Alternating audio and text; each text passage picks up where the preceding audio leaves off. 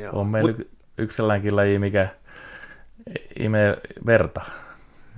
Siis toukkavaiheessa. Ei, kun aikuinen. Perhonen. Joo, kyllä, kyllä. Eli löytyy vaarallinen perhonen. No en tiedä, aiheuttaako se nyt, levittääkö se tauteja vai ei, mutta se on täällä vielä niin, täällä vielä niin harvinainen.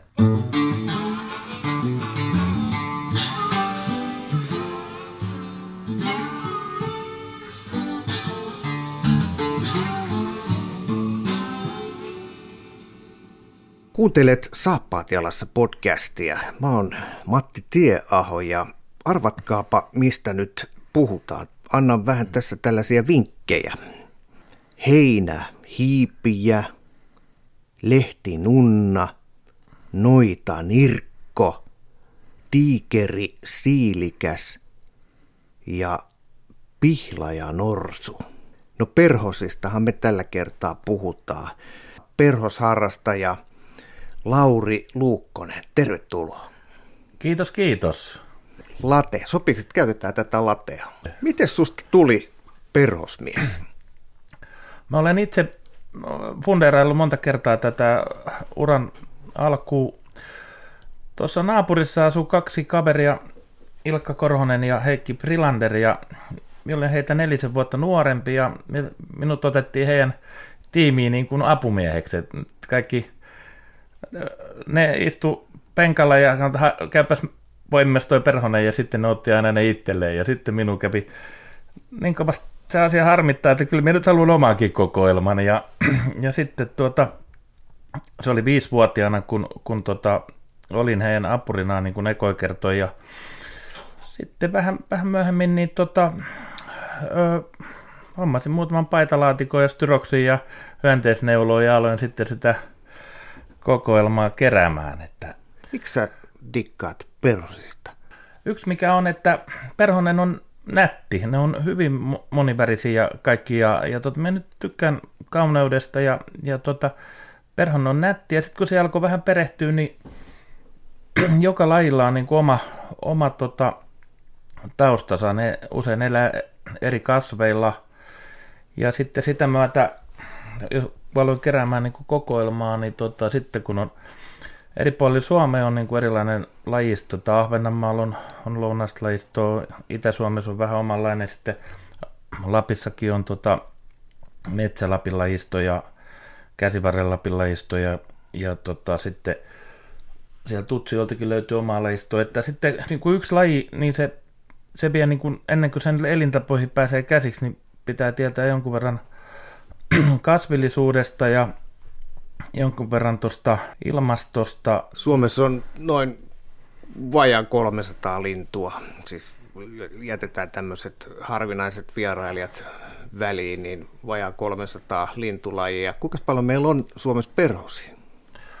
No kokonaislajimäärä on yli 2500, mutta ne on jaettu suurperhosia ja pikkuperhosia niin tota, näitä, mitä suurin osa perhosharrastajista ja tutkijoistakin, niin minkä ne pelaa, niin nämä, nämä suurperhoset, ja tota, niitä on noin 960 lajia. Kyllä niitä perhosia on paljon enemmän kuin tota, mitä tavallinen ihminen niin kuvittelee, mutta se johtuu etupäässä siitä, että suurin osa lajistosta liikkuu yöaikaa, ja ihmiset yleensä nukkuu öisin, että ei ne, ei ne niitä näe. Että mulle tulee usein – lähetetään jotain kuvia ja tota, noina, kerrotaan, että minkälainen oli heidän seinällä tai, tai muuta, niin tota, ne on vaan suurin osa lajistosta noisia, ja sitten tavallinen ihminen hämmästelee, että mikähän tämä nyt oikein sitten on. Ja...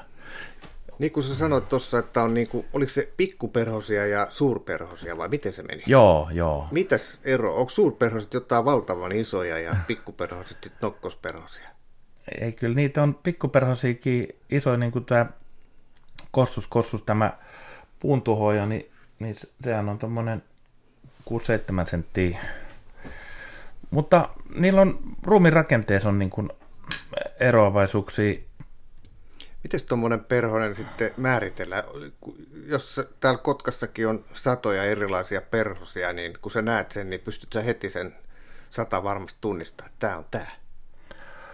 No ei kaikista lajeista pysty sata varmasti tunnistaa, mutta sanotaan nyt niin kuin, me on mukana sellaisessa maatalousympäristön päiväperhosseurannassa, niin, niin tota, ollut 2006 vuodesta lähtien, niin me kun on tuolla maastokierroksella, niin mulla ei ole aina edes haapin mukana. Tuota, kirjaa vaan, siinä on erilaisia, tuolla on Laajakosken Latumäelläkin sellainen reitti mulla, niin 22 eri osio, niin siinä vaan lasketaan, sitten tehdään niin kuin viikon välein kesällä ja tuota, lasketaan, lasketaan kustakin lajista niin kuin lajimäärät, mutta sitten kyllä on, kun liikkuu sinisiipiä ja tuota, jotain hopeatäpliikin, niin tota, sitten sit niitä pitää kyllä vähän niin kuin ottaa haavil kiinni ja katsoa, että mikä tämä on, että, mutta niin kuin, tälle keväisinkin, niin kun ei ole niin paljon lajeja liikkeellä, niin tuota, ei sieltä tarvitse välttämättä haapikaalla mukana. Sinisiipi. Puhutko nyt yhdestä perhoslajista vai onko sinisiipi joku, joku ryhmä? On jo, aika iso ryhmä.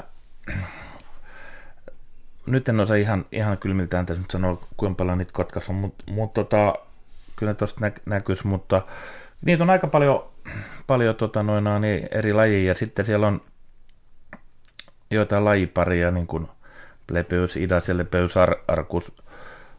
Mä en muista kaikki näitä suomeksi, kun me niin paljon ei niitä tarvi suomeksi oikein näin harrastajapiireissä suomalaisia nimiä käyttää. Niin, niin eikö se ole sillä, että te kun keskustelette perhosmiehet keskenänne, niin te puhutte, käytätte perhosista latinankielisiä nimiä, ja puhutte sitten esperantoa.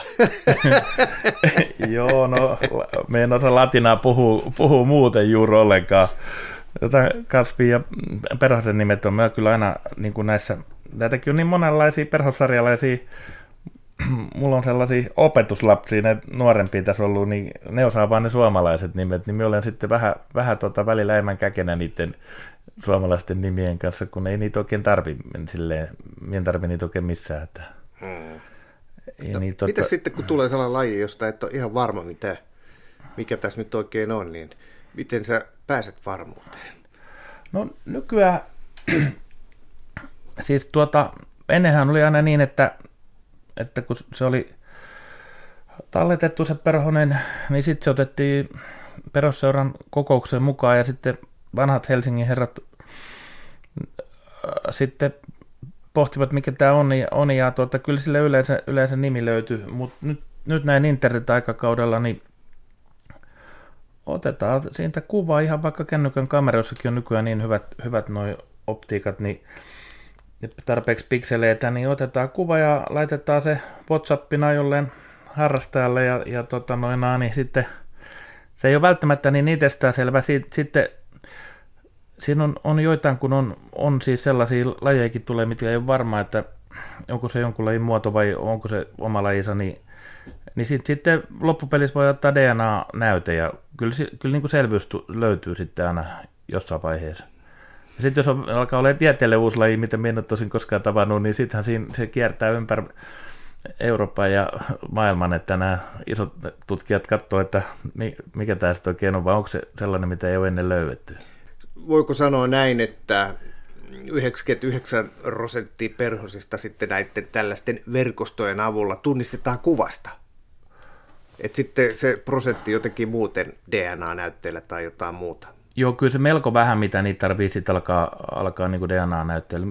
Tuossa mekin laitoin yhden muutaman otuksen tonne, siellä on Marko Mutanen on meillä tuolla, tuolla tota sellainen se on eläinmuseolla hommis Helsingissä ja muuta, niin tota, se on perehtynyt näihin DNA-asioihin, niin tota, kun sekin on aina, sitten siinä on, se, kun menee vähän hankalammaksi, että jonkun, onko se jonkun perhosen alalaji vai onko se, onko se sitten oma lajinsa ja, ja tota, välillä niin kuin jotain alalajeja onkin julistettu sitten omaksi lajikseen, mutta että ne on sitten nämä ihan oikeat tutkijat tuolla, tuolla eläinmuseolla, ja, ja, jotka sitten puntaroivat nämä, näitä on Itävallassa on päteviä jäjiä, Englannissa on, Saksassa on, Venäjällä on, ja sitten ne, nämä oikeat tutkijat sitten, sitten tota, puntaroi sitä asiaa, että, että Suomessakin on käynyt sellaisia alalajeja, mitä on julistettu sitten omaksi lajikseen. Ja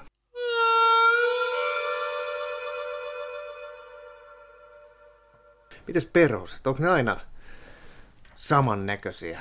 samat värit vai vaihteleeko ne?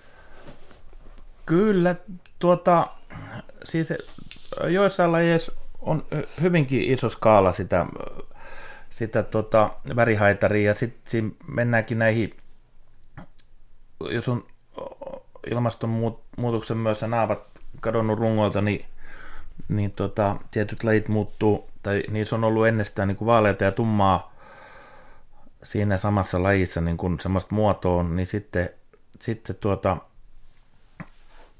vaaleamuoto katoaa ja sitten ne tummat, tummat saa niin kuin voiton. Niin, mutta niin tuossa perhosen värityksestä, niin, niin tuota, siinä on useimmiten, että ne yrittää suojautua luontoon niin kuin vihollisilta linnuilta ja muilta, muilta ja s- sitten tuota, mutta sitten niillä on tietyllä on semmoisia pelotusvärejä, että, että tuota, joku silmäkiiteä tai okelaatus, niin se kun aukaisee siivet, niin sieltä tuleekin semmoiset pelottavan näköiset silmät ja sitten ne toivoo, että lintu säikähtää ja jättää syömättä sen. Että, Mm.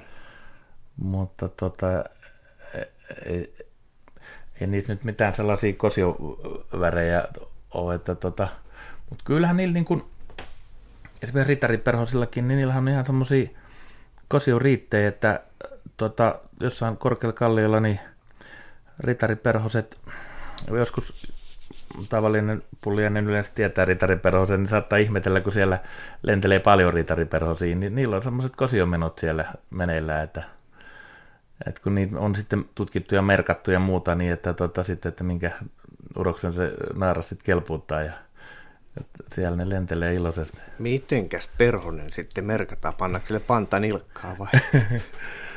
Eikö sellainen pikkuinen numero tuota siipeen ja, ja tota, sitten, sitten ne otetaan takaisin ja, ja tota, katsotaan, että mikä, mikä numero tämä nyt sitten oli, joka, jolla se onni kävi sitten sen naaraan kanssa. Ja, Onko siellä siis vähän niin kuin metsosoitimella, että tota, siellä on yksi, yksi uros, joka hallitsee tilannetta ja naaraat käy sitten tyrkyllä vai menikö se päinvastoin, en muista.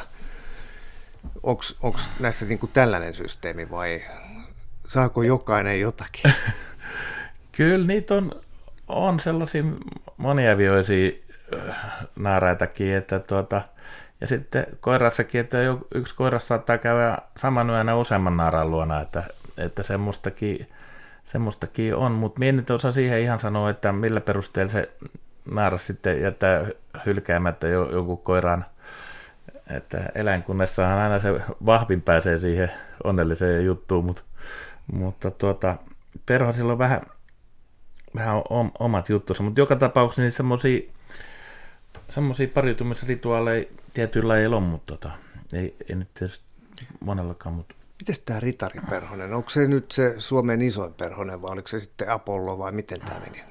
Ritariperhonen on kyllä yksi, siis päiväperhosista, niin no suurin päiväperhonen on Apollo-perhonen, niin jota nyt täällä ei enää ole. Lähin paikka on tuossa Suursaaressa.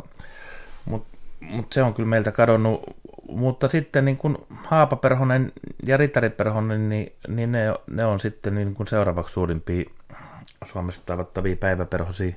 Mutta työperhosista löytyy sitten kyllä niin kuin siipiväliltään suurempia, syrenikiitejä ja pääkalokiitejä.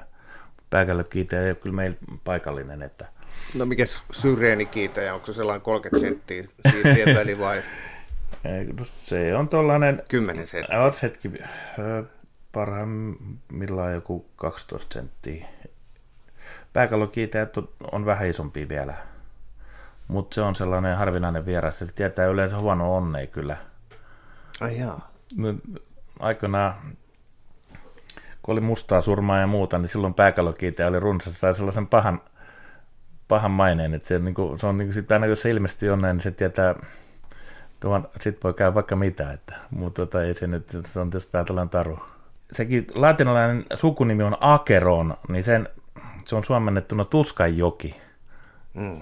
Että, mutta ei meidän nyt tarvi tuota, säikähtää tuota, tällä taikauskoa. Mikä takia se Apollo hävisi meiltä? Siis se kuuluu ennen meidän peruslajeihin. Se on, se on pikkusen mystinen juttu, kun no, se elää maksaruoholla ja on maksaruohokin vähentynyt, mutta tota, on edelleen hyvin paljon paikkoja, missä maksaruoho on, mutta ei ole Apollo ollut pitkiä aikoihin. tota, Sitten on puntsattu tuolla perhospiireissä, mutta ei siihen nyt ihan suoraan lääkettä. Yleensähän perhoset häviää tai vähenee sen takia, että ympäristö muuttuu, että kedot, kedot katoaa, taikka, taikka sitten se kasvillisuus, mikä, mitä se vaatii, että se on niin kuin kadonnut. Ja sitten no, no nykyään on kyllä silleen, että kun ilmasto, ilmasto lämpiää, niin, niin sitten jotkut pohjoiset lajit, mitkä vaatii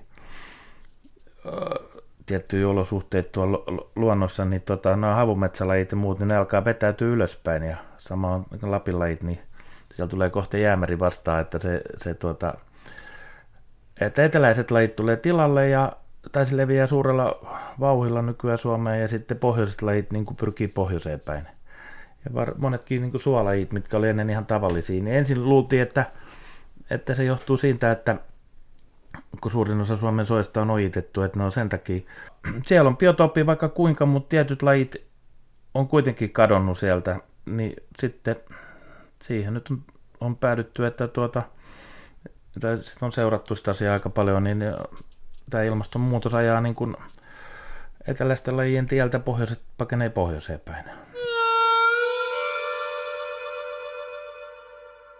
Mitkä on ne rajuimmat muutokset tässä perhoskannassa, mitä on sun harrastuksen aikana tapahtunut?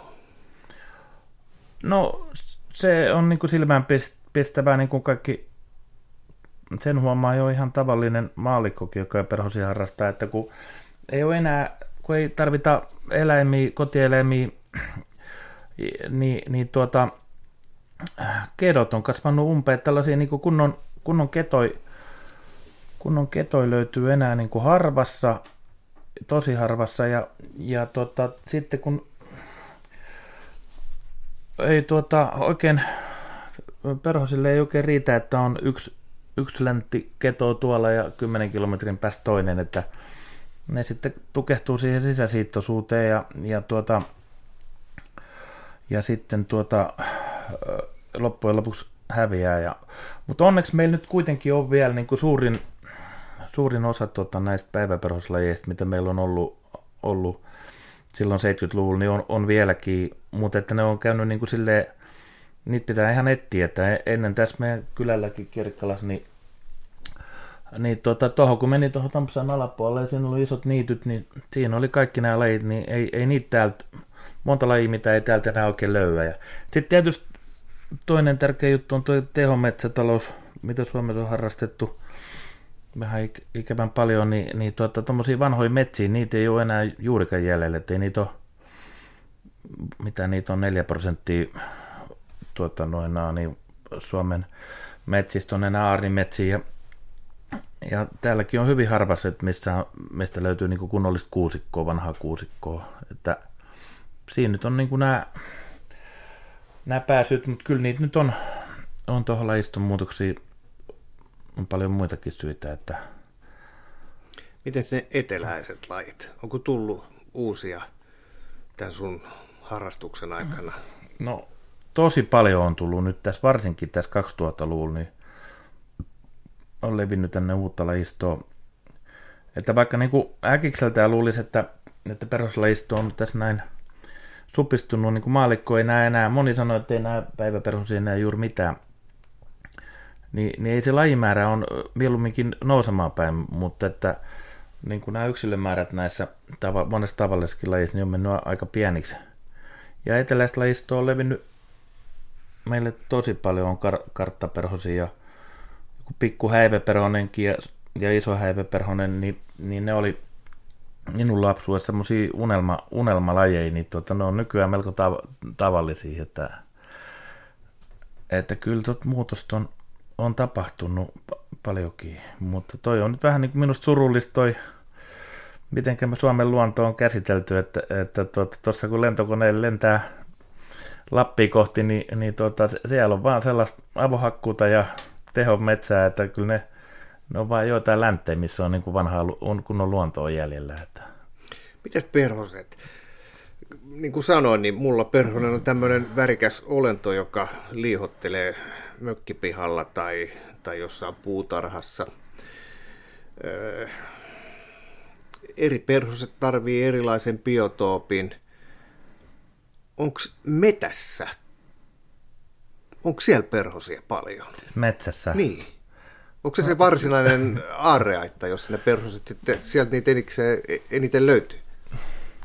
No kai herra tietää, että metsiäkin on monenlaisia, että haavikoissa on ha- ha- haavan lajit ja, ja tota, kuusikoissa on kuusen lajit ja sekametsissä saattaa olla sitten vähän, vähän molempien, molempien lajia.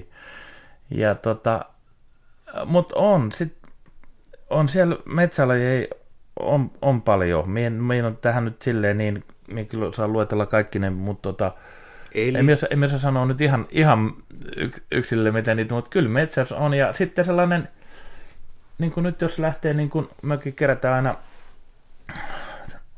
kun mulla on tällainen kartoitushomma, kun minä olen tuota, koittanut aina vuosittain koota tästä Etelä-Kymenlaaksosta harrastajien kaikki havainnot sun muuta. Ja sitten meillä on aina vähän punderattu, että joku alue, minne, missä ei ole niin, niin kerätty paljon, että mennään sinne sitten valottamaan aggregaatti, aggregaatti pärisemään ja perhoslamput ja lakanat sinne ja sitten, niin, mutta sitten kun valkkaa sellaisen uudella alueella semmoisen monipuolisen paikan, missä on niittyä ja sitten sekametsää ja vaikka vieressä olisi joku kallio tai suotakin, että se, niin kuin, se kuitenkin se valo kerää niin kuin jonkun matkan päästä niitä otuksia ja tuuli tuo vielä vähän, vähän lisää, jos on lämmin ilma, niin, niin tota, kyllä tosiaan niin erilaisissa metsissä on eri otuksia, mutta tämmöinen niin puupelto, mitä nykyään on paljon, eli kun on tuollaista männikköä ja mustikkatyypin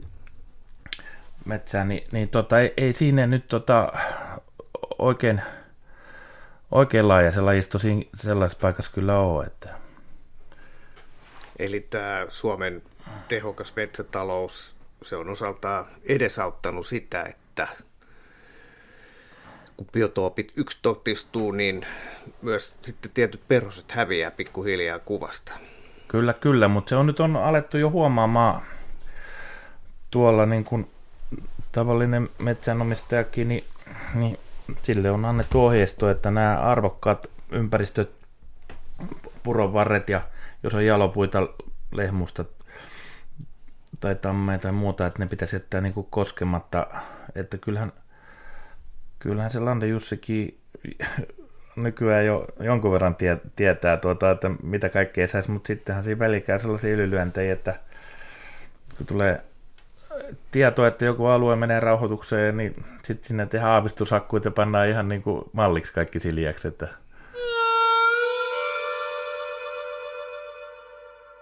Lauri, kuinka paljon sä oot kerännyt perhosia? Kuinka monta perhosta sä oot tappanut ja laittanut laatikkoon? kyllä me niitä on tuossa pyydyksissä tappanut aika paljon, paljonkin, mutta kyllä nyt niin koitan pitää siitä kiinni, että kaikki, kaikki tapetut, mitä on, niin ne on kyllä tuolla on sellainen hyvän testitietokanta, että se on nykyään niin kuin laji.fi, niin tota, ne on kaikki tuolla kyllä tutkijoiden käytettävissä ne ha- havainnot, ja meillähän on sellainen, pyydyksissä, kun käytetään myr- myrkkyä, niin, niin, tota, niin kuin vastineeksi pitäisi harrastajan ilmoittaa kaikki havaintos. Tosin ihan kaikki sitä, sitä ei tee, mutta tota... Saako jokaisen perhosen nitistää tavattaessa? Ei kyllä saa, että Suomessa on aika paljon nykyään rauhoitettuja perhosia. Nyt siihenkään ihan, niitä on, se on muuttunut koko ajan, on tullut, tullut lisää niitä rauhoitettuja lajeja. Mutta tosiaan niin nämä, mitä meillä on pyydyksiä tuolla, syöttipyydyksiä ja valopyydyksiä, niin tota, ne, ei ole, ne on etupäässä päiväperhosia, mitkä on rauhoitettu. On niin työlajejakin joitain, mutta sitten se on vaan silleen, että sellaisille paikoille ei pyydystä vie, missä se rauhoitettu perhonen esiintyy. Että Mut. Mä palaan vielä tähän sun omaa kokoelmaa. Kuinka monta perhosta luulet, että sulla on? No on mulla ainakin 50 000. Mut mien on niitä, 50 000? Niin, mutta mien on niitä silleen laskeskellut. Että tota... Eli samaa lajia on useampia kappaleita? On, on, on, on. Että siinä on... Käykö siinä niin, että kun saa sen ensimmäisen, niin sitten se toinen on jotenkin se on niin, kuin, niin paljon hienompi, että se sitten, sitten pitää Ei, kun ottaa siinä on- talteen. Siinä on yleensä perhosharrastajien kokoelmissa on tuota 10 tai 12 kappaletta per laji. Mutta sitten kun on, mone, on tuota tietyistä lajeista on näitä muotoja, saattaa olla kolme neljä eri muotoakin. Niillekin kun varataan tilat, tilat tota, noina kaikille muodoille. Ja sitten on, Mitä sä tarkoitat muodolla? Siis munaa, toukkaa, kotelua vai, vai ei vaan, että sama perhonen, niin tuota, se on, siitä on sellaisia tiettyjä muotoja, ne on nimetty ne muodot, ne on niin kuin sama laji, mutta se on niin vähän erinäköinen. Ja ne saattaa. Okay. esimerkiksi joku etelän laji on pohjoisessa, niin se on ihan, ihan erinäköinen. Ja sitten Mm. niin on siinä matkan varrella, siinä saattaa olla kovinkin monta muotoa niistä, niistä. Ja sitten vielä kun on, kun on aikoinaan oli paljonkin tätä melanismitutkimusta, että just sitä tietyistä lajeista otettiin näytteitä, että onko se, semmoinen kuin olinkiala, trunkula ja strikilis, niin, niin kerättiin isoja aineistoja, että laskettiin aina, että kun paljon niistä on tummia, paljon on vaaleita ja muuta, niin ja sitten kun on tosiaan niitä semmoisia ryhmiä, mistä ei ole varmaan ihan, että euksuat tritikiryhmäkin, niin se oli ensin jaettu, tai ensin se oli vain yksi laji ja sitten se oli jaettu neljäksi lajiksi, mutta nyt on palattu taas takaisin siihen lähtöruutuun. Mm. Niin, niin tuota, sitten todettiinkin vaan, että ne, mitä jo alettiin pitää omin lajeinaan, niin onkin sitten sen yhden lajin muotoja. Okei. Mites, tuossa kun äsken kysyin, niin tota, onko sellaista tässä, että, että kerätään paitsi se perhosvaihe, niin sitten kerätään myös niitä toukkia ja en mä tiedä kannattaako muni kerätä, mutta kerätäänkö niitä kanssa? No joo, aika useilla keräillä on tota, pyritty saamaan siihen, siihen tota, noinaan, niin perhosen viereen niin sen toukkavaiheesta kuva. Ja tota, tota, tota. Täällä on puhut- Suomessa... Puhut kuvasta, siis tarkoitan... Ei vaan, anteeksi joo, siis että, siis, Ihan- että ihan oikea, siis tä, täytetty tai sellainen puhallettu toukka. Joo. Miten Mut- sellainen tehdään muuten?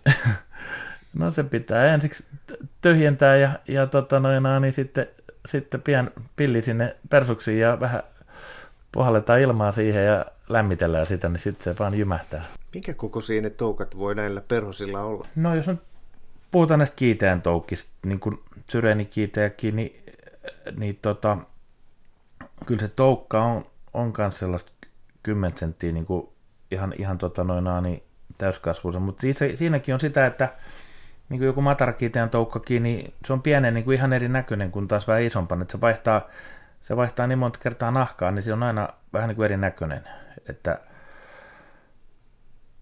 että tota, mut sitten silleen, että se perhosen varsinainen äh, roppa, niin, niin tota, se on kyllä vähän, vähän pienempi kuin, kuin mitä se toukka on niin kuin Joo. isona, mutta sitten painoa nyt en osaa sanoa. Se voi kyllä olla, että se touk- toukka voi isona olla vähän painavampi kuin se perhonen. Että... Niin ja eikö ole niin, että kun perhonen on vielä toukkavaiheessa, niin silloin tämmöiset jyrsivät leuat, mutta sitten Joo. kun se on perhonen, niin ne leuat on surkastunut, silloin vaan se semmoinen nimupilli. Meneekö oikein? Joo, joo, kyllä, kyllä. Kyllä, kyllä. Se vaihtaa, siinä on sellainen luonnon ihme, että ensin on muna ja sitten, sitten on pien toukka ja sitten on iso toukka ja sitten, jos kaikki menee hyvin, niin sitten sit siitä tulee jonain päivän perhonen. Että... Oletko harrastanut sellaista, että se jo hyvissä ajoin, kun sä tiedät, että perhonen on toukkavaiheessa, niin käyt biotooppeja läpi ja haet sieltä lehtien alapuolelta näitä munia? On sitäkin tehty, mutta ei, ei nyt niin kauheasti. Että tota, mutta niin kuin äsken puhuttiin niistä rauhoitetuista lajeista, niin niitä kun kartoitetaan, meilläkin on sellainen iso, iso kultasiipi, mikä nyt on aikoinaan oli ihan todella kova rariteetti, nyt sitten on jo joissain paikoissa täälläkin, niin, niin että jos sellaisen esiintymistä haluaa kartoittaa silloin, kyllä sit voi käydä katsomassa aikuisenakin, mutta että sieltä niin ravintokasvin alapuolelta, kun tuota kattelee, niin kyllä niitä, kyllä niitä muni, muni voi löytää. Että, mut, mulla on tämä nyt enemmän ollut tämä paikallislajiston seuranta ja, Ja, Keräätkö sä vuosipinnaa niin kuin lintumiehet tekevät, niin ja niin monta lajia per vuosi? Pystytkö sanoa kuinka monta, kun sä teet paikallistutkimusta, niin kuinka monta Ky- eri lajia tulee vuosittain vastaan? Onko se sama määrä? Hei, totta, kyllä paljonhan on vaihtelua näissä vuosittaisissa lajimäärissä, mutta en mie sitten silleen laske, mutta niin kuin joka kohteessa, missä on ollut pyyntiä, niin kyllä ne on ne, aina ne lajilis, lajilistat on, ja että kyllähän ne saisi ynnättyä, ynnättyä yhteen, jos ha, haluaisi, mutta tota, kun ei mulla ole nykyään silleen niin kauhean väliä oikeastaan, että kuka sen perhosen havaitsee, että jos on niin joku, me tehdään vähän niin kuin ryhmätyötä, että jos joku tietää jonkun paikan ja jos jollain on aikaa, niin se käy, käy tuota, katsomassa niin ja sitten jos se löytyy, niin se on hieno homma, minä olen iloinen, että, niin kuin, että, että se ei ole nyt aina ihan kaikkea pakko itse löytää. Että. Mm.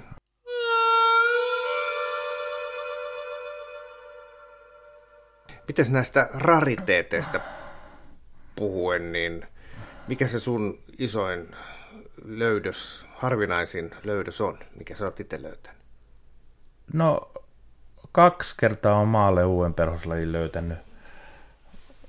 Niin tuota Haminasta tuli, tuli aikoinaan tuo Hadena luteaako, mutta tosin sitten sama vuonna saatiin pari muuta ja sitten tuolta Antiniemestä löytyi 2018 joo, toi semmoinen Krysoni, äh, Diakryysi ja Krysoni, tota, mutta niitäkin saatiin sama vuonna muutama, ja sitten ei, mutta se oli kuitenkin niin kuin tavallaan maalle uskun, niitä ei nyt oikein pysty sanoa, että minä päivänä on mikäkin tullut, mutta että sellaiset nyt on ne, ne, ne parhaat mulla. Onko nämä nyt just niitä etelästä tulleita uusia lajeja vai satunnaisia vierailijoita? No, no, nyt on silleen, että se Hadena Lutea, kun nyt en kyllä muista sen suomalaista nimeä, niin, niin tota, se on kyllä nyt semmoinen harvinainen paikallislaji. Et useinhan siinä on silleen, että vaelluksen mukana tulee näitä lajeja ja sitten jotkut sopeutuu tänne ja jotkut saattaa ihan ainokaisiksi havainnoiksi. Mutta tämä toinen, tämä Diakrys ja Kryson, niin, niin kyllä se oli ihan tuolta idästä semmoinen kaukovaellus. Että tota, ei, ei, ei se tota noina, meillä ei ole oikein niin kuin, se ravintokasvi kasva luonnossa silleen, että se pystyisi täällä elämään, että se on niin harvinainen. Purppura punalatva on se kasvi. Joo, kuin, kuin pitkää tai kaukaa perhonen voi Suomeen tulla? No kyllä Kaspianmeren takaankin on, niin Kaspianmeren ympäristöstä on, on Suomeen tullut, mutta mut tota, niin kuin esimerkiksi Englannissa niin on havaittu Atlantin yli lentäneet perhosia. Et minä en osaa nyt ihan tarkkaan sanoa, tuleehan noin pääkallokiiteätkin elää nykyään vakituiseen niin tuolla Afrikassa, niin tota, kyllähän, kyllähän ne on sieltä lentänyt, mutta minä ihan kilometristä sanoa, että onko sinne Kaspianmeren takanurkille sitten pitempi matka. Siis pääkallokiite on tämä pahaenteinen Juu, kyllä, kyllä. Ötökkä. Just. Se saattaa siis tulla Afrikasta saakka. Niin se on afrikkalainen laji, mutta se on niin kuin Euroopassakin, Keski-Euroopassakin se on niin kuin vaeltaja. Mutta se elää tuota perunalla ja, ja tota, nyt sitten siellä on... Onko viime kesänä nähty pääkallokiitäjiä Suomesta? Onko se niin Todennäköisesti, en nyt ole ihan tosta varma, mutta tota, kyllä niitä nyt lähes vuosittain tavataan, mutta hyvin, hyvin yksitellen. Että tota, se äkki tuosta nähdään tuosta meidän tietokannasta, että onko viime kesän, mutta meiltä nyt ei, ei niinkään. se on siinä jännä laji, että mulla on tullut ainakin 50 puhelua, että nyt hän on nähnyt tai löytänyt pääkallokiiteen. Ja me on suhtaudunut hy- hyvin niin kuin, vähän niin kuin huumorilla, jaha, no minkälainen pääkallokiite tänään, mutta sitten tota, kerran oltiin tuolla töissä tuolla Kaukolassa ja, ja sitten tuota, en muista nyt miehen nimeä, mutta se vähän sanoi taas kerran, että juu, että hänellä oli tuossa seinässä pääkalokiite ja no, me sanoin, että no mistä sä tiesit, että se on pääkalokiite? No hänellä on valokuvia siitä. Ja sitten siinä erikoinen, että se on ainut laji näistä Suomen perustat, mitkä piipittää. Että se, se kun ottaa käteen, niin se alkaa piipittää, että säikähtää. Joo. Yleensä ne ei pidä ääntä noin perhoset. Niin, niin tota, sitten se kaivo mulle kuvat, laittoi sähköpostilla, niin mä lautti siihen, se vaan oven päälle pääkallokiite oli, että, että tota, on niitä aina väliltä, ja onhan tietysti eihän se perusharrastajan pihalle tuu aina, aina se laji, että kyllähän ne liikkuu ja nehän tykkää, tykkää tuota hunaja, siis mehiläispesistä löytyy usein, usein niitä, et, että tota, mehiläishoitajat on joskus tai useastikin löytänyt tuota pääkallokiitäjiä. Mikä kokoinen otus tämä oikein on? No äsken puhuin syrenikiitäjästä, niin jos syren, syrenikiitäjässä nyt on sanotaan että 12 senttiä, niin tämä on sitten Siipien parhaimmillaan, jo siipien välinen parhaimmillaan 14. Kyllä se on kuitenkin Suome, siis Suomessa tapahtuislajista suurin, mutta näähän nyt on sille aika pieni verrattuna ne tropiikista, kun löytyy 35 senttisiäkin perhosia. Joo.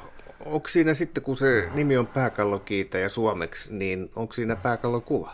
Se on pääkallon kuva, mutta siinä täytyy pientä mielikuvitusta käyttää, että ei se nyt ole ihan sellainen äh, niin kuin ihan pimpan päälle pääkallo, mutta tota, kyllä, se, kyllä se pääkallo näyttää.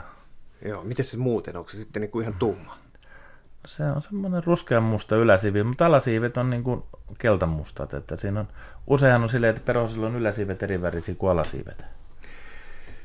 Nyt tässä kohtaa mun on pakko kysyä, onko olemassa vaarallisia perhosia? Voiko perhosen aina ottaa käteen?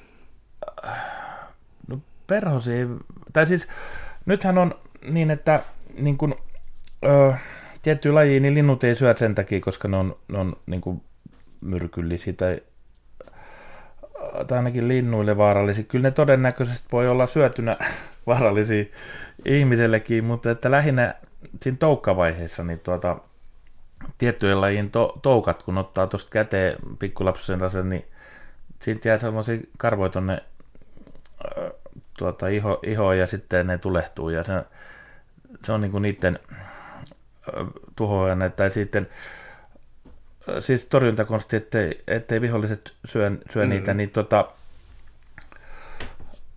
että kyllä mullakin on käynyt jonkun kerran, kun heinähukan toukan ottan käteen, niin tota, kyllä, se, kyllä siinä on ihottoma sen jälkeen, että mutta kyllä se niin tietää, mutta jos äkkinäinen ei, ei tiedä, mutta joillain lajilla, joillain lajilla niin tammikehrä ja toinen sellaisia kuin verkku, sen toukat, toukat on jo sellaiset, niistä jää, niin mutta tuolla niin kuin maailmalla, tropikissa ja niin on, on kyllä paljon sellaisia, paljon sellaisia lajeja, jotka toukat on niin kuin hyvinkin turmiollisia, jos niitä lähtee käpelöimään. Eli niin se on sitten myrkkyä. Joo. Ja sitten niillä on vielä ne leuat, ne saattaa vähän nipistääkin. Niin. Joo. On meillä Mut... yksi sellainenkin laji, mikä imee verta.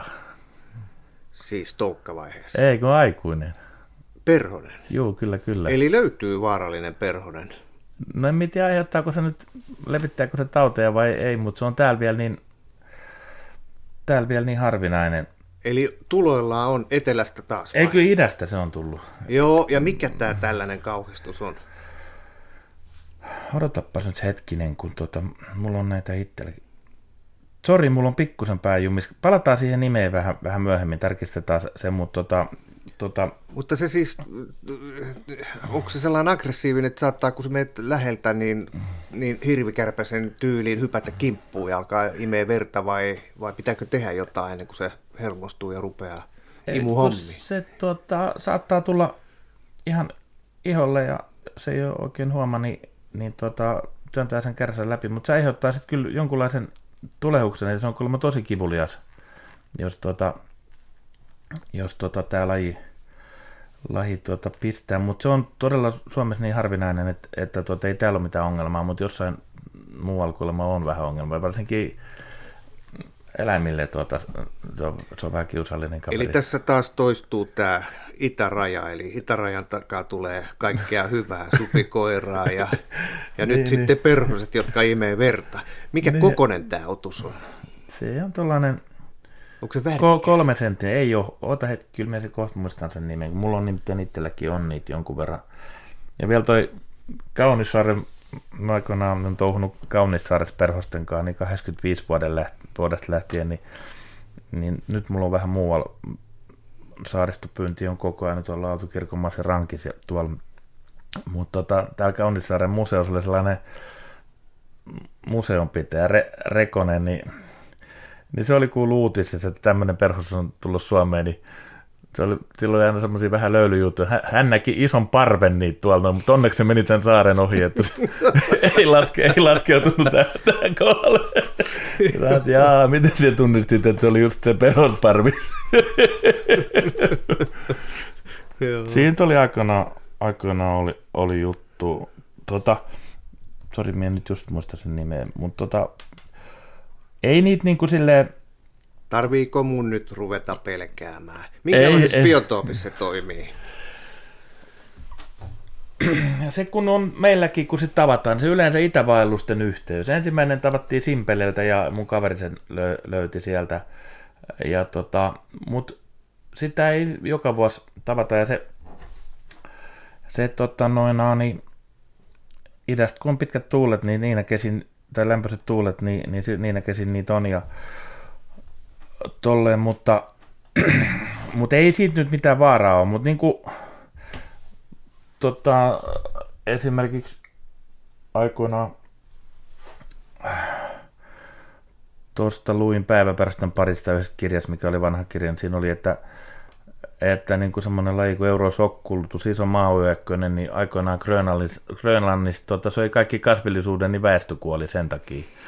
Et en tiedä, onko se nyt ihan tuikin totta, mutta tota noin, niin siellä on jossain vaiheessa niin kuin, kyllä siinä tietysti kun joku laji oikein pääsee villiintyä, niin, niin, tota noin, niin kyllähän ne kaikki vihreät syö. Että... Niin ne toukat syö niin. vihreitä lehtiä, niin.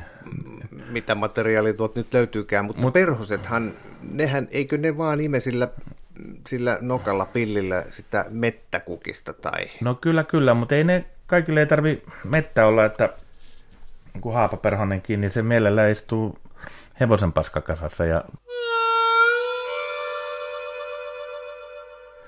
Niin, mutta siis ylipäätään enimmäkseen perhoset perhosvaiheessa, ne imee kukista mettä. Joo, mutta sitten on sellaisia ryhmiä, mitkä ei syö elinaikana mitään. Niillä on tarkoitus vaan jatkaa sukua. Ja kuinka perkeleen vanhaksi nämä sitten elää tällaiset? Onko nämä niinku kesäjuttuja? Siis tuota, nyt sinnekin varmaan olet nähnyt noita nokkosperhosia, jos ne lähtee heinäkuun puolesvälis lentoon ja sitten ne lentelee talveen asti ja sitten ne etsii suojapaikan ja sitten ne samat lentää keväällä sitten uudestaan. Sama kuin sitruunaperhonen ja ne talvehtii jo jonkun verran. Niin tota, tämä meidän suruvaippakin, mikä on hieno. Se on syksyllä tosi nä- nätin näköinen, kun on keltaiset siivereunat, mutta talven aikana on mennyt vaaleiksi ja tota, mutta niin kuin valtaosin niin, niin, se on sellainen pari viikkoa tuo perhosen elinaika. Ja tota, joillain on ihan muutama päivä vaan, että, että se vähän vaihtelee, että on siinä jonkunlainen hajonta, mutta ei ne nyt mitään, mitään niin kuin vanhuksia jos silleen, niin kuin ihmisiin verrattuna.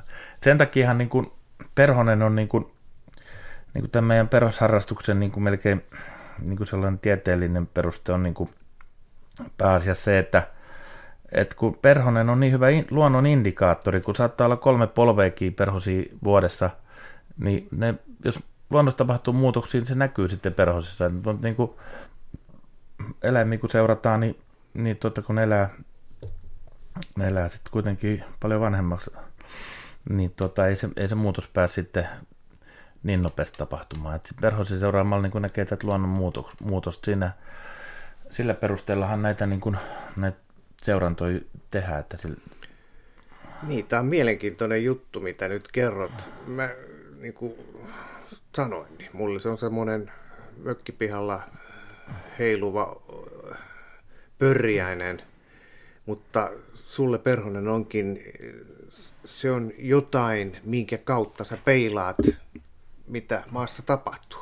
Kyllä, siinä kyllä, kyllä, kyllä. Ja silleen, että nyt jos joku tuo mulle vaikka semmoisen valopyydysmateriaalin, missä saattaa olla muutama sata kuollutta perhosta, niin minä pystyn kyllä melkein sanoa tarkkaan, että mistä päin Suomeen se on se materiaali otettu ja, ja mitä kasvillisuutta siellä on ympärillä. Että kyllä, kyllä siinä niin kuin, mutta tosiaan niin ne muutokset lajistossa, niin se on vähän sellainen pitemmän seurannan juttu, mutta sehän ne minun niin eniten tässä, tässä kiinnostaa, että kun, kun minä en ole kuitenkaan niin kuin luonnontiedettä lukenut päivääkään, mutta onhan tämä harrastettu ja seurattu kovasti kaikenlaista luontoon liittyvää, niin, niin tuota, ne on sitten näiden tutkijoiden jutut tehdä niitä, niitä niin kuin yhteenvetoja. Meidän on tehnyt tosin semmoisen parisataa sivuisen yhteenvedon tästä näin Kotkan ja Kotka-Pyhtää alueen perusten lajiston muutoksista, niin tosin en ihan yksin, että siinä on niin kuin Mussalo oli alkuja kovasti tapuna ja sitten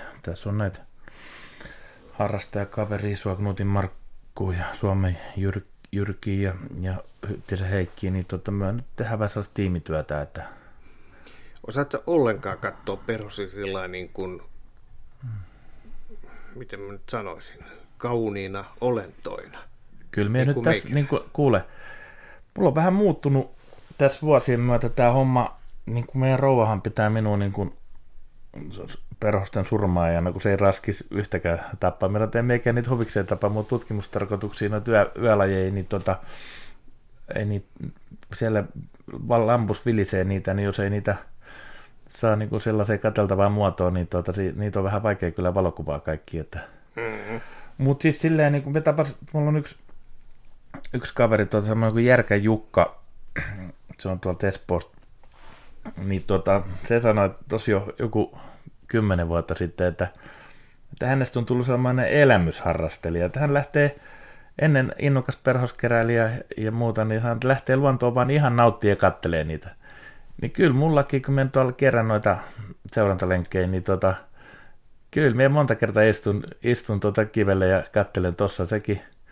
Ei ole pitkä elo, elo eessä ja huonolla sekä joku lintu pistää naamaa, että tota, mm. Et kyllä minä niin kuin, silleen, ei se ole, ei se ole ollenkaan sitä kokoelman keräily ollut enää pitkään aikaa. Että Mikä siis sun, sun, sun kaunein perhonen on? Mikä sun mielestä on Suomessa se kaunein? No se on se häiveperhonen siis Apatura Iiris, se on mulle aina ollut ihanne, kun se on semmoinen violetti valkoinen, missä tietyssä valossa, kun tietyssä monessa perhoslajissa, niin a, tietyllä valonsäteellä, niin, niin tota, se kiiltää niin kuin silleen, niin se on, meillä ei nyt tässä just, just tulee näyttää sitä, mutta, mutta tota, sitten kun katsoo tietysti suunnassa, niin se violetti kiiltää sille hienosti. Niin mulle Eli se on se väri?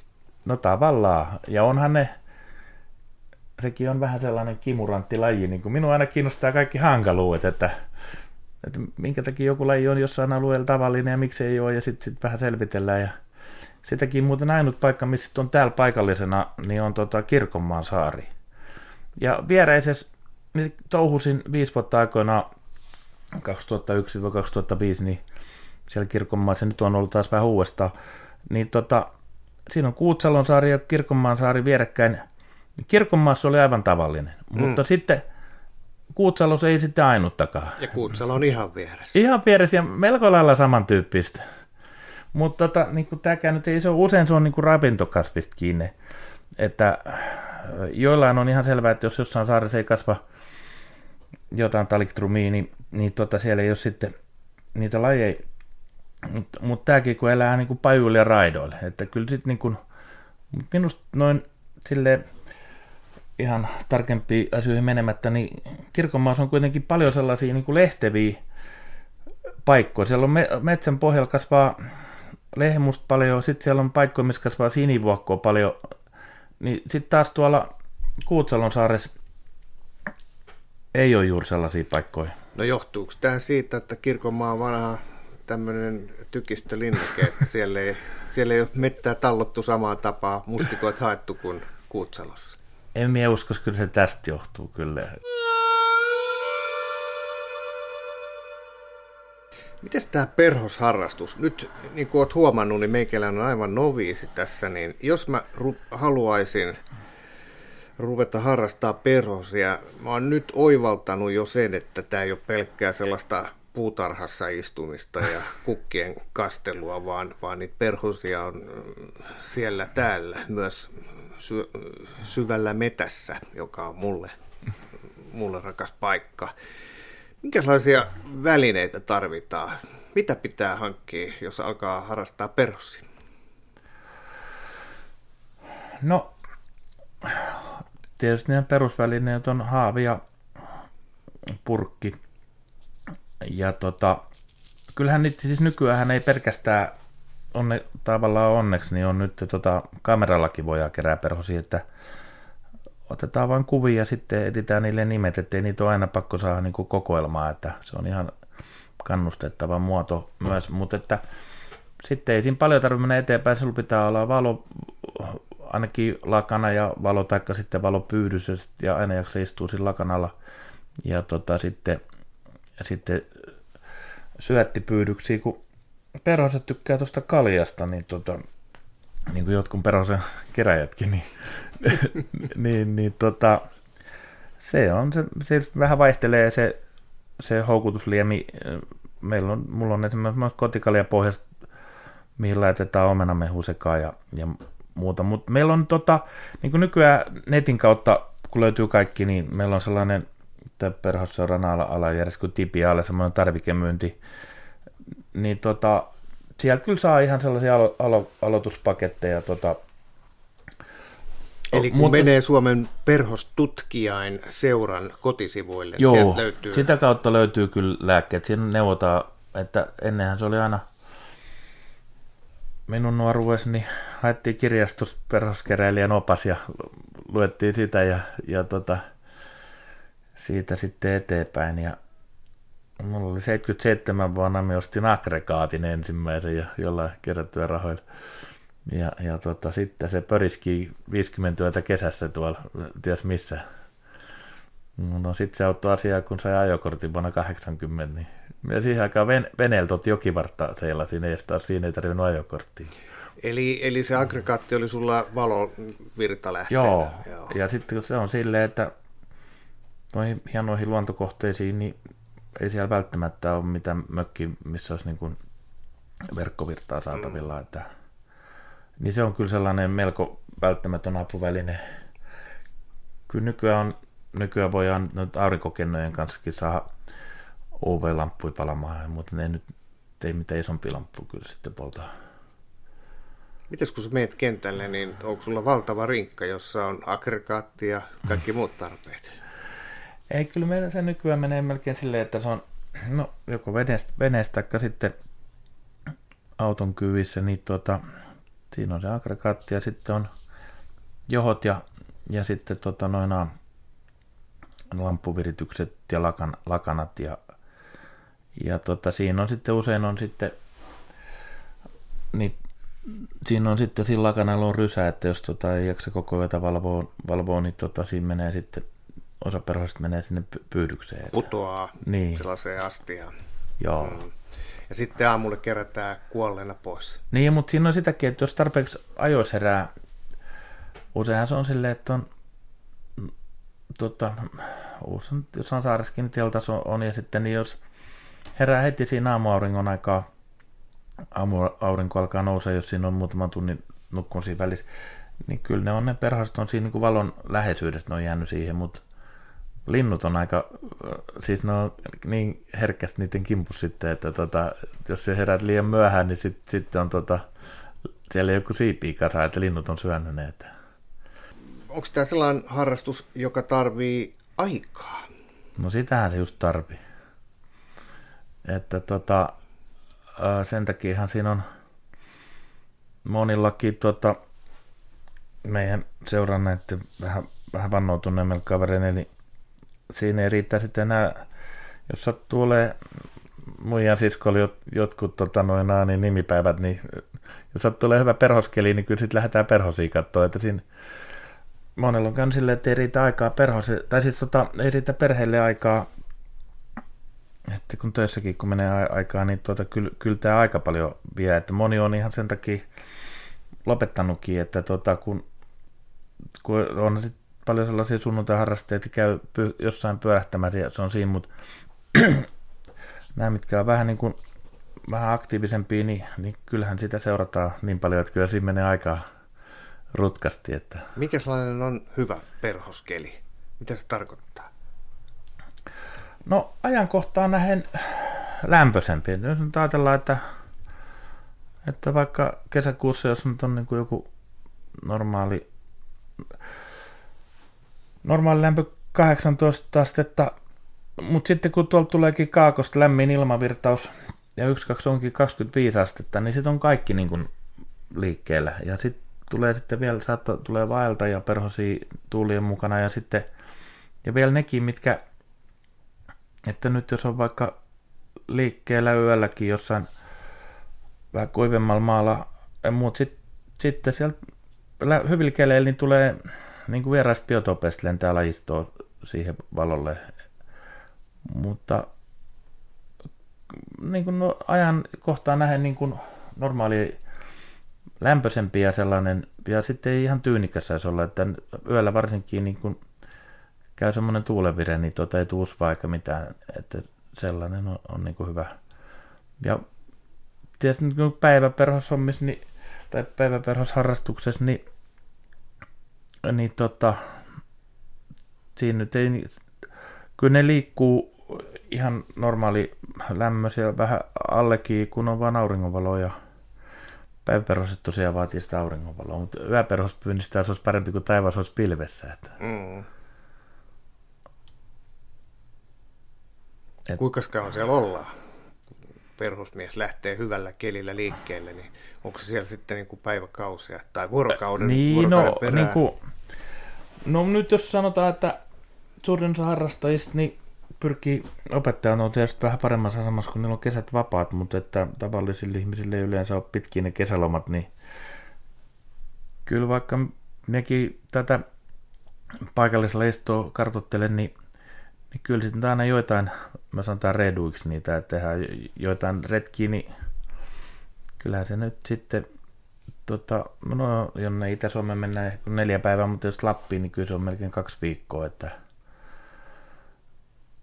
että tota, mutta siis se on nyt niinku yhden niinku illanreissu tai tollasta, niin jos on hyvä ilma ja vaikka nyt Jumalniemeen lähtee polttaa lampua, niin kyllä siellä pitäisi melkein neljä asti aamuyöhön olla, että tota, sit eri, eri lajit liikkuu vielä vähän eri aikaa yöstäkin, että tietyt lajit tulee vasta loppuyöstä valolle. Mm. Ja, ja tota, muut noin päiväretket, niin ne on sellaisia muutaman tunnin mittaisia. Ja joskus on vähän semmoisia pikakäyntiäkin, että käydään nyt katsomassa jossain paikalla, että onko joku laji lähtenyt lentoon ja eikö vai.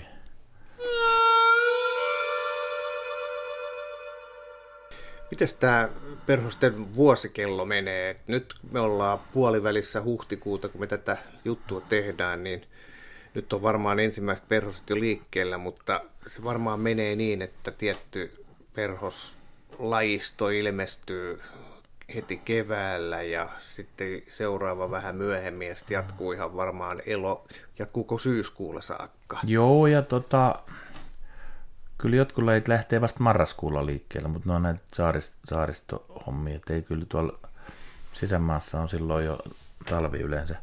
Nythän on tosiaan tämä meidän mennyt talvi, niin meillä ei oikeastaan talvea ollutkaan, että se on siinä ihmeellinen, että nythän on mielenkiintoista seurata, että miten tässä perhosmaailmassa ja hyönteismaailmassa käy, käypi, että tuota, mutta tosiaan niin kuin sanoit, että ensimmäistä on liikkeellä, niin kyllä on aika paljon lajistoa jo, jo liikkeellä ja kyllä se silloin 80-90-luvulla niin, niin kuin huhtikuun 20 päivän, päivän paikkeilla niin kuin alkoi ne ensimmäiset, olihan tietysti noita lämpöisiä lämpöisiä talvia ollut aikaisemminkin 30-luvulla ja vaikka, vaikka kuin, mutta niin kuin noin etupäässä, niin tämä kevät, tämä koivutyttö Perhonen, niin tuolla Haukkavuorella käytiin jos 23. päivä 4. ja tollasta, niin siellä oli vielä, hanke oli jonkun verran ja sitten kun oli, oli tota, tällaisia sulipaikkoja kallion päällystään, niin tota, siellä jo sitten ensimmäiset liihotteli, mutta nyt, nyt meillä on ollut perhosta lennossa jo tammikuussa ja helmikuussa ja maaliskuussa, että tällaisia talvehtivia lajeja on tavattu. Ja kyllä näitä niin kuin, sellainen niin kuin Fikali ja Pillosarja, yksi sellainen mittariperhonen, niin niitä on kyllä tavattu jo helmikuussakin. Et, et, ja, siis, ja normaalisti se on niin se huhti, huhtikuu, että nyt meillä on kyllä vähän erikoinen vuosi, saa nähdä, miten tästä nyt sitten tulee, kun ja vähän arvas, arvelinkin sen, että tästä tulee käymään vähän niin, että kun vuoden keskilämpö ei kuitenkaan paljon heitä, niin tota, että nyt kun meillä on noin lämmin talvi, niin kun ei vaan tullut sitten kylmä kesä, mutta ainakin tämä huhtikuun alkaa näyttää siltä, että ei tämä kovin lämmin, lämmin ole. Että... Mutta miten, kun ei ole sellaista lumitalvea täällä Etelä-Suomessa nyt ollut niin kuin normaalisti, niin onko se perhosille Suomessa hyvä vai huono asia? No se on kyllä etupääs huono asia. Niin kun, kyllä nämä, tuota, tämä meidän taikametsän lajisto ja muu, niin kyllä, kyllä nämä on niin tottunut siihen, että on lumitalvet. Ja se hyvin osoitti toi, kun tuossa oli kolme isolumistalvea, oli 2000, ootas hetkinen, 2090 ja 11, niin nämä päiväperäiset, mitä piettiin jo melkein niin kuin hävinneen täältä näin, niin ne ilmestyi meille taas runsain mitoin, että nämä etupäässä nämä Suomen lajistolle niin tämmöinen lum, lumeton talvi. Sitten saattaa olla kymmenestä pakkasta, muuten ne kehitysvaiheet vähän, vähän häirintyy, niin, niin tota, kyllä tämä tähän mennessä on ollut näin, että se on ollut tota, huono juttu, jos on vähän luminen talvi. Eli onko nyt odotettavissa tavallista huonompi perhoskesä? No kyllä paha, paha pelkään, että näin on. Että, mutta ainahan voi toivoa parasta ja odotella ihmettä. Mm. Hei, ennen kuin lopetetaan, niin, niin sellainen loppukevennys, ettei jää paha maku siitä, että tulee korona talven jälkeen huono perhos kesä. Mikä on sun sellainen niin kuin hauskin perhosharrastukseen liittyvä muisto? No nyt täytyy sanoa, että on sattunut tälle miehelle niin paljon kaikkea, että sitä, siitä saisi kirja varmaan tehtyä. mutta siis kun lähdettiin Sinervirran Mikaelin kanssa, Vainaan kanssa tota, Kilpisjärven takamaastoon, se taisi olla joku kesäkuun 12. päivä, mutta siellä oli aivan täys talvi silloin vielä. Mm. Hiihtelee sinne. No ensi alkuun kun meillä on yleensä, kun sen kanssa ollaan oltu Mikon kanssa siellä, niin meillä on ollut, ollut tuota, molemmilla kompassisuunnat laitettuna. No nyt ei ollut kuin Mikon kompassi. No silloin oli rautaset sauvat tuota, siinä, siinä, siinä tuota, su, suksauvat, niin me oltiin kaksi päivää hietti, niin me oltiin siinä lähtöpisteessä. ja sitten kun siellä vähän sotkee vielä, kun siinä välillä ollaan Norjan puolella ja sieltä ei ole karttaa ja siinä oikeastaan vähän Norja, Norjan ylitti, kun mennään sinne Urtakselle. No ei siinä sitten mitään. Ja, no sitten huomattiin, että Mikol on haisaappaat mukana, kun me olin onneksi ottanut semmoiset kunnon... Niin, ja sitten oli, missä oli nämä sisä... Vuoret. Sisävuoret, joo, sellaiset ja muuta, niin... No sitten kun Mikko sanoi, että en päästä tuosta ylitte tuosta Jomplasta, niin, niin tuota, Mä sanoin, että tehdään niin, että minä menen sinne toiselle puolelle ja heitän sulle sitten saappan. no, sinne menikin vähän heitto pieleen. Niin siellä oli vielä sen paksu jääkerroksia siellä reunoilla, niin sinne meni saapas. Ja... No siellä oltiin keskellä ei mitään siellä, siellä Urttaksella. Se, se on Kilpisjärvestä noin 40 kilometriä. Niitä sinne koilliseen. Joo. Joo, niin ne tota, No joo, hyvä, hyvä. Nyt on kiva hiihtää, kun ei tota noin enää niin Toista saa. Toista saa. no, sitten... No sitten me oli sen verran ompeluvehkeitä ja muuta, niin tuosta noin sadetäkin hihasta tehtiin niin kuin saapas, mutta uskotko kuinka mukava se oli niin kuin matkustella siellä, kun jäinen vesi vaihtui siellä koko ajan siellä saappaassa. niin, mutta että siis Mikko sanoi, että lähdetäänkö me sitten jo kotia päin. Paska, me ollaan menossa sitä Akerpia Alpinaa. Sitten me ei tätä reissua jätetä kesken. Niin. Siellä oli sitten kyllä vielä matkan varrella sattu, sattu autiotupaa, että tuota, me saatiin vähän, vähän kuivateltua vehkeet ja muut, mutta että Kyllä se pikkusen tuskaa, tuskaa oli se reissu. Mutta... Eli monta päivää se liikuit ilman toista saapasta? Sellainen kuusi päivää. ja lumihangan. tai siis olihan se nyt se saarentakehiä, mutta siellä vaihtui jäinen vesi kaiken aikaa. Mutta tämä on he hyvä osoitus siitä, että suomalainen mies ei anna periksi. Ei anna, niin. Tähän on ehkä hyvä lopettaa. Tämä on kyllä ihan hulvaton perhostelu muista. Lauri, oikein paljon kiitoksia. No kiitos sulle.